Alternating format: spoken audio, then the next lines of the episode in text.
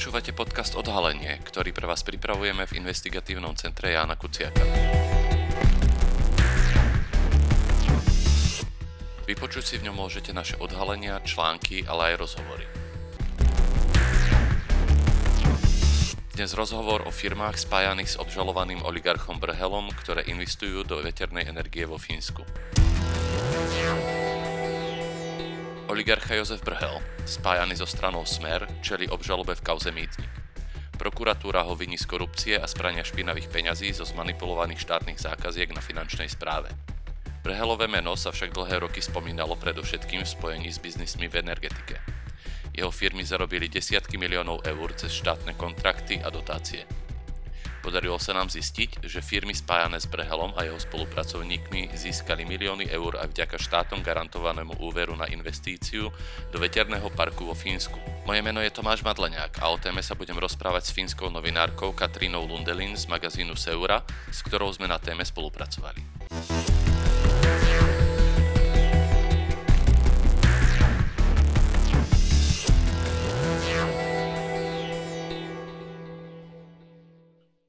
Hello, Katrina. Hello, Thomas. So, tell me, tak mi povedz, ako si sa k tejto téme dostala. Čím ťa zaujala? Kde sa to všetko u teba začalo? Ah, Na začiatku tohto príbehu bolo také celkom tradičné novinárske východisko. Dostali sme typ od miestneho občana, ktorý sa podrobne zaoberal plánmi veterných elektrární v obci Sisme a všimol si, že spoločnosť, ktorá žiadala o územné plánovanie veterného parku, bola predaná Českému investičnému fondu ZME Sikav.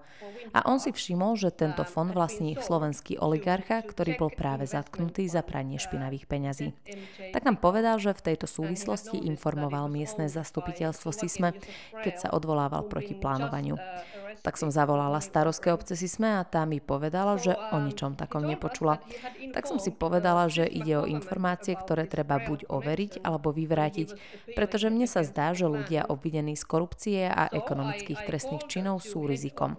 Takže toto bol ten bod, kedy som oslovila vás na Slovensku, aby som získala dokumentáciu o vlastníctve týchto firiem, pretože vo Fínsku máme naozaj mizerný register a bol to jediný spôsob, ako získať tieto informácie only way to get this information.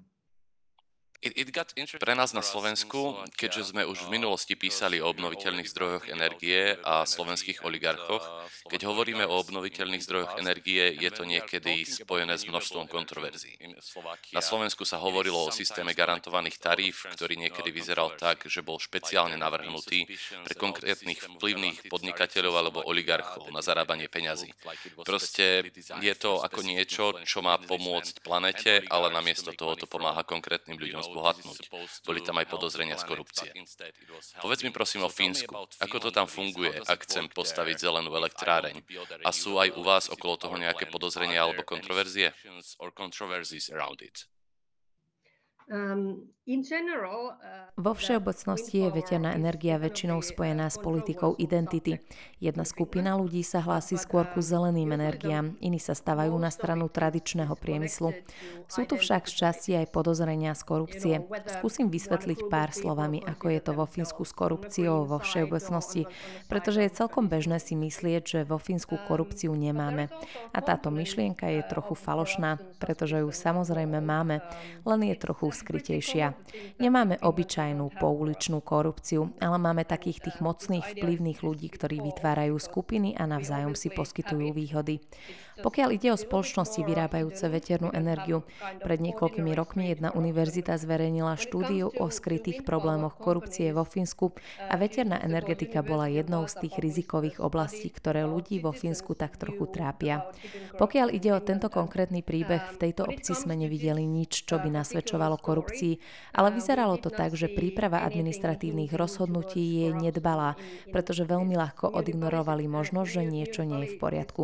Pokiaľ ide o štátnu podporu veternej energie vo Fínsku, systém sa zmenil v roku 2017. Predtým sme mali dva rôzne systémy, výkupné tarify a prémiový systém. Ale pokiaľ ide o budúce projekty, takmer všetká veterná energia je teraz postavená na trhovom základe.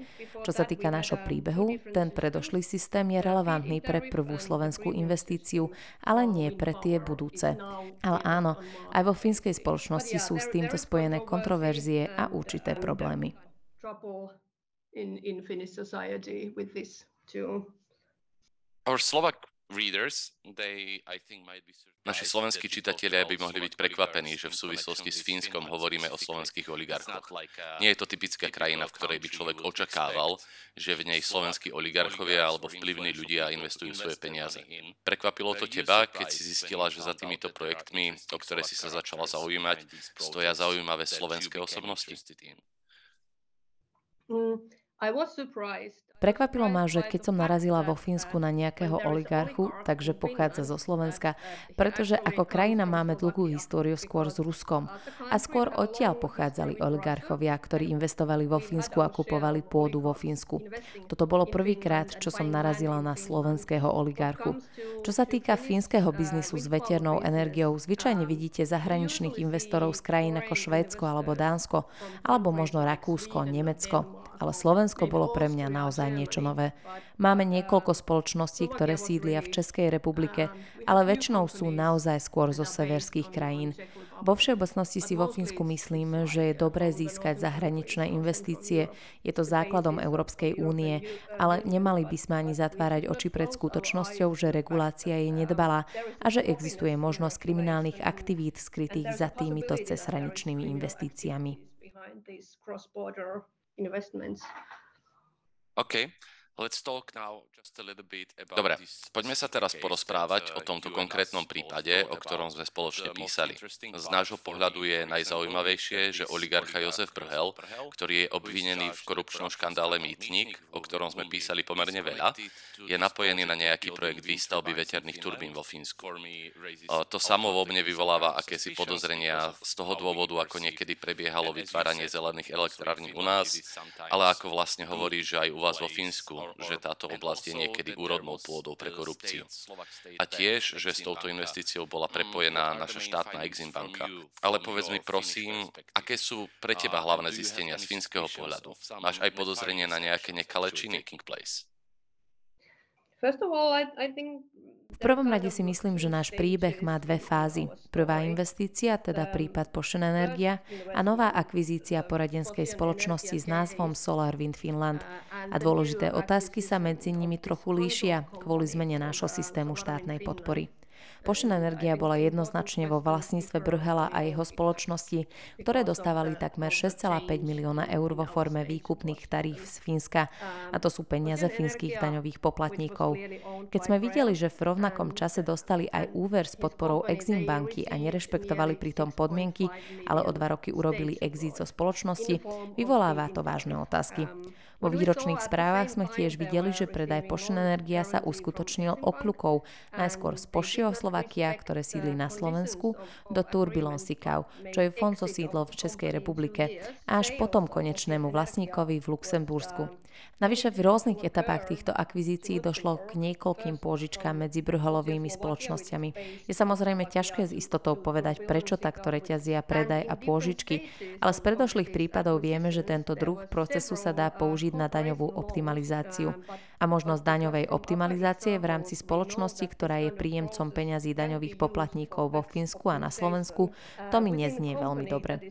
Ďalšia vec bola, že tam bol rozdiel v nákladoch na túto investíciu medzi nákladmi, ktoré ohlásili a v úverovej zmluve, ktorú uzavreli na Slovensku a ktorú Exim banka podporila. A tento 10 miliónový výpadok zostal úplne nevysvetlený predstavenstvom spoločnosti na Slovensku. Myslím si, že je to naozaj polutovania vhodné, že svoje kroky nevysvetlili. Podľa mňa je to systémová chyba, keď firma môže dostať štátnu podporu, ale zároveň sa môže skrývať za obchodné tajomstvo. A môžu nám len povedať, že nepotrebujú nič vysvetľovať. Pri ďalších firmách napojených na slovenských investorov ako Anton Bielik a Jozef Brhel je to trochu inak, pretože vo Fínsku už nemáme systém štátnej podpory, ale stále je podľa mňa otázne, či budú v budúcnosti platiť dane a či budú fínske spoločnosti využívané na trestnú činnosť. A aj keď nedostanú štátnu podporu z Fínska, stále ju možno vedia získať zo Slovenska.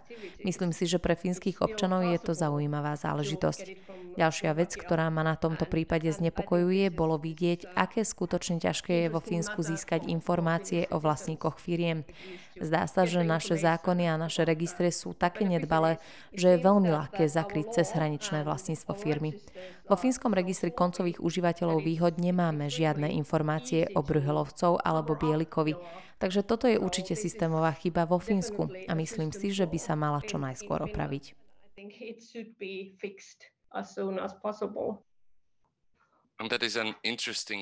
To je taký zaujímavý paradox, s ktorým sa často stretávame, že krajiny z bývalého komunistického bloku ako Slovensko, Česká republika a iné, ktoré sú síce považované za skorumpovanejšie, no majú často oveľa silnejšie a transparentnejšie obchodné registre. A je smutné vidieť, že ani kurz, ktorým sa uberá Európska únia, no nezdá sa, že ide správnym smerom. Zdá sa, že sa hýbe viac smerom k väčšej ochrane súkromia vlastníkov firiem, nie k väčšej transparentnosti. Áno, máš úplnú pravdu. A okrem nás, novinárov, ktorí potrebujeme prístup k informáciám, je tu napríklad aj veľa mimovládnych organizácií, ktoré by potrebovali informácie z registra konečných užívateľov výhod. Vo fínskom prípade je pre nich naozaj ťažké získať informácie, jednoducho im ich neposkytnú. Nie je to otvorený register, ako novinár môže síce tieto informácie získať, ale napríklad mimovládne organizácie, ktoré vyšetrujú daňové úniky, tieto informácie vo Fínsku získať nemôžu. A to je skutočne znepokojujúce. Moja pravdepodobne posledná otázka na túto tému veterných elektrární je, aká je budúcnosť veterných elektrární vo Fínsku? Tie, o ktorých hovoríme, sú v prevádzke a budú sa stavať ďalšie? You have any information on that? Čo sa týka Potion Energia, ktorá bola prvou investíciou vo Fínsku, tu už slovenský investor predal. Je v prevádzke a prevádzkuje ju švédska spoločnosť. Ostatné firmy so slovenskými podnikateľmi sú ešte len v ranom štádiu a je trochu nejasné, či si ich budú budovať sami alebo budú pôsobiť len ako poradcovia a peniaze získajú predajom nedokončených projektov s veľkým ziskom. Toto je niečo, čo budeme musieť sledovať ďalej. Zábavné na spoločnosti SolarWind Finland je, že zjavne vnútri nemajú spoločné chápanie toho, čo idú robiť. Je tu fínsky generálny riaditeľ, ktorý hovorí, že nevie nič o budúcich investíciách slovenských peňazí vo Fínsku.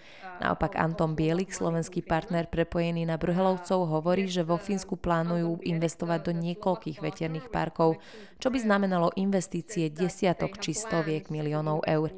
A to je niečo, čo je potrebné ďalej sledovať, aby nám neuniklo, ak sa stane niečo podozrivé.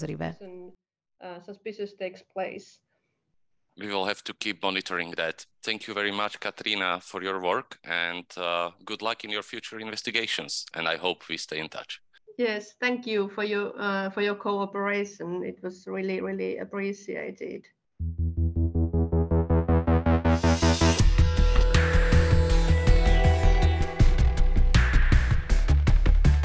Ďakujeme, že ste si vypočuli podcast Odhalenie investigatívneho centra Jana Kuciaka. Naše články nájdete na webe www.icek.sk a akékoľvek nápady, tipy, ale aj pripomienky nám zasielajte na e-mail icjk.icjk.sk.